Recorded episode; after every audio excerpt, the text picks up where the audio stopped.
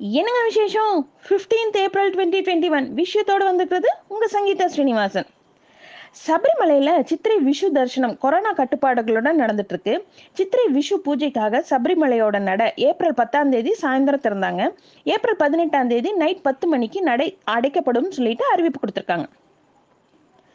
நீர்நிலையில செம்மஞ்சேரி காவல் நிலையம் கட்டப்பட்டிருக்கிறதாவும் அதுக்கு தடை விதிக்கணும்.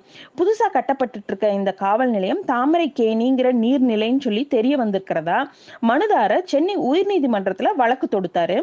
புதிய கட்டடத்துல காவல் நிலையம் செயல்பட தடை விதிச்சிருக்காங்க. அது மட்டும் இல்லாம இந்த கூடுதலா எந்த ஒரு கட்டுமான பணியும் மேற்கொள்ளக்கூடாதுன்னு சொல்லிட்டு கோர்ட் உத்தரவு பிறப்பிச்சிருக்காங்க. கட்டடம் குறித்து ஆய்வு செய்ய ஐஐடி பேராசிரியர்கள் மாணவர்கள் குழு அமைக்க பெயர்களை பரிந்துரைக்க ஐஐடி இயக்குனருக்கு ஆணை பிறப்பிச்சிருக்காரு. பொதுமக்களுக்கு சரியான தரத்தோட கருப்பட்டி பணம் கற்கண்டெல்லாம் விற்பனை செய்யறத உறுதி செய்யணும்னு சொல்லிட்டு நீதிபதிகள் சொன்னாங்க. அதுக்கு பனை வெள்ளம் பணம் கற்கண்டு தயாரிக்கிறப்போ கலப்படங்களை தடுக்க மாநில அளவிலான குழு அமைக்கப்பட்டிருக்குன்னு சொல்லிட்டு அரசு பதில் கொடுத்துருக்காங்க.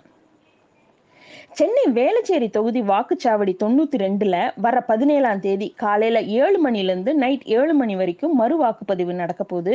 இந்த வாக்குச்சாவடி எண் தொண்ணூத்தி ரெண்டு வந்து ஆண் வாக்காளர்களுக்கான வாக்குச்சாவடிங்கிறதுனால ஐநூத்தி நாற்பத்தெட்டு ஆண் வாக்காளர்கள் வாக்களிக்க அனுமதின்னு சொல்லிட்டு மாவட்ட தேர்தல் அலுவலர் அறிவிப்பு கொடுத்திருக்காரு.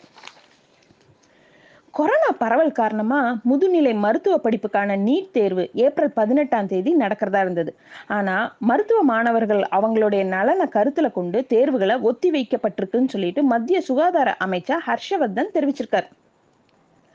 ஆன்லைன் தேர்வுகளை முறைகேட்டில் ஈடுபட்டதாக கூறி ஒரு லட்சம் மாணவர்களுடைய தேர்வு முடிவுகளை பல்கலைக்கழகம் நிறுத்தி வச்சிருந்தாங்க. கடந்த செமஸ்டர்ல இருபத்தஞ்சு பர்சன்டேஜ் மாணவர்கள் மட்டும்தான் தேர்ச்சி. மீதமுள்ள எழுபத்தஞ்சு பர்சன்டேஜ் மாணவர்கள் தோல்வின்னு சொல்லிட்டு ஒரு தகவல்.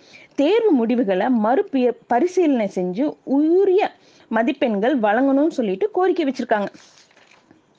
கொரோனா காரணமா ரத்து செய்யப்பட்ட அரிய தேர்வுகளுக்கெல்லாம் ஆன்லைன் முறையில நடத்தப்படும். தேர்வு எழுதாதவங்க தேர்ச்சி அடைய முடியாதுன்னு சொல்லியிருக்காங்க.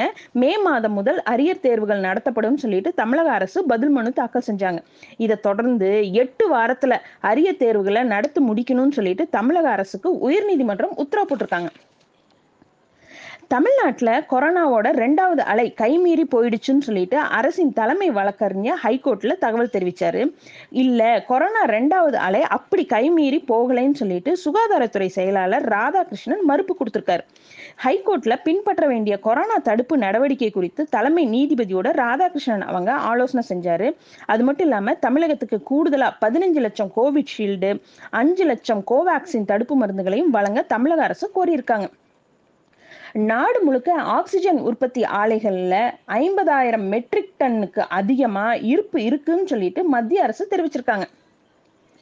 வேலூர் குடியாத்தம் பக்கத்துல கலர்பாளையத்துல காற்றோட்டத்துக்காக வீட்டின் கதவை திறந்து வச்சு தூங்கிட்டு இருந்தாங்க. அப்போ வீட்டுக்குள்ள சிறுத்தை பூந்து மூணு பேரை தாக்கியிருக்கு. அப்புறம் வீட்டுக்குள்ள பூந்த சிறுத்தைய மயக்க ஊசி செலுத்தி வனத்துறையினர் பிடிச்சிருக்காங்க. தமிழகத்துல அறுபத்தோரு நாட்கள் மீன்பிடி தடைக்காலம் அமலுக்கு வந்திருக்கு. இதனால ஆயிரக்கணக்கான படகுகள் கரையில நிறுத்தி வச்சிருக்காங்க.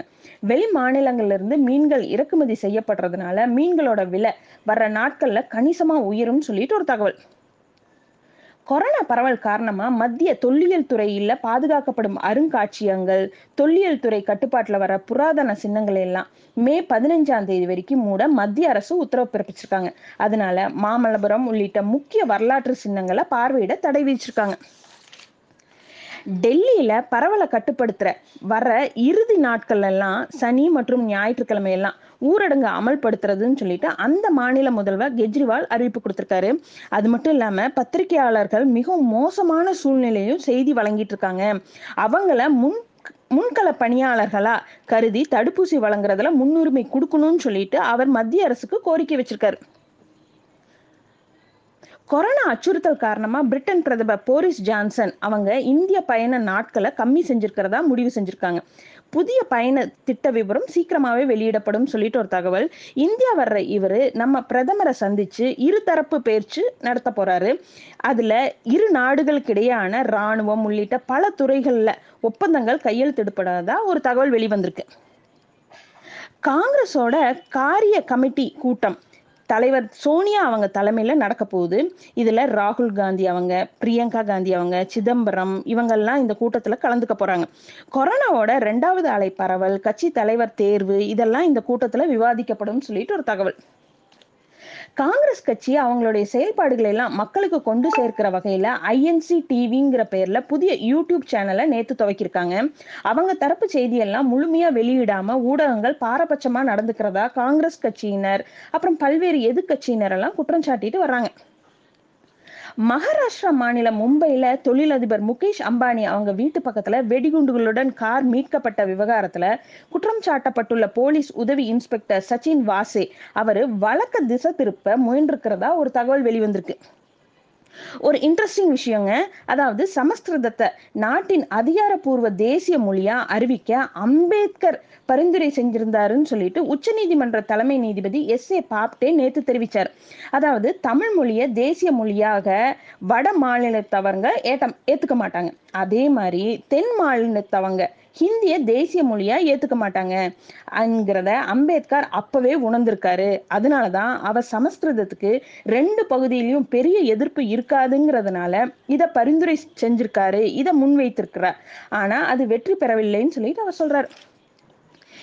திமுகவோட பொதுச் செயலாளர் துரைமுருகன் அவருடைய ஏலகிரி பங்களால பூட்டு உடைச்சு திருடர்கள் உள்ளே போயிருக்காங்க. அங்க பணம் பொருட்கள் எதுவுமே இல்லாதனால திருடர்கள் ஏமாற்றம் அடைஞ்சிருக்காங்க.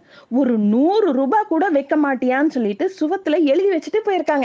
இது மாதிரி இன்னும் நிறைய விஷயத்தோட நாளைக்கு sharply at nine o'clock உங்க மீட் பண்றேன். Good night.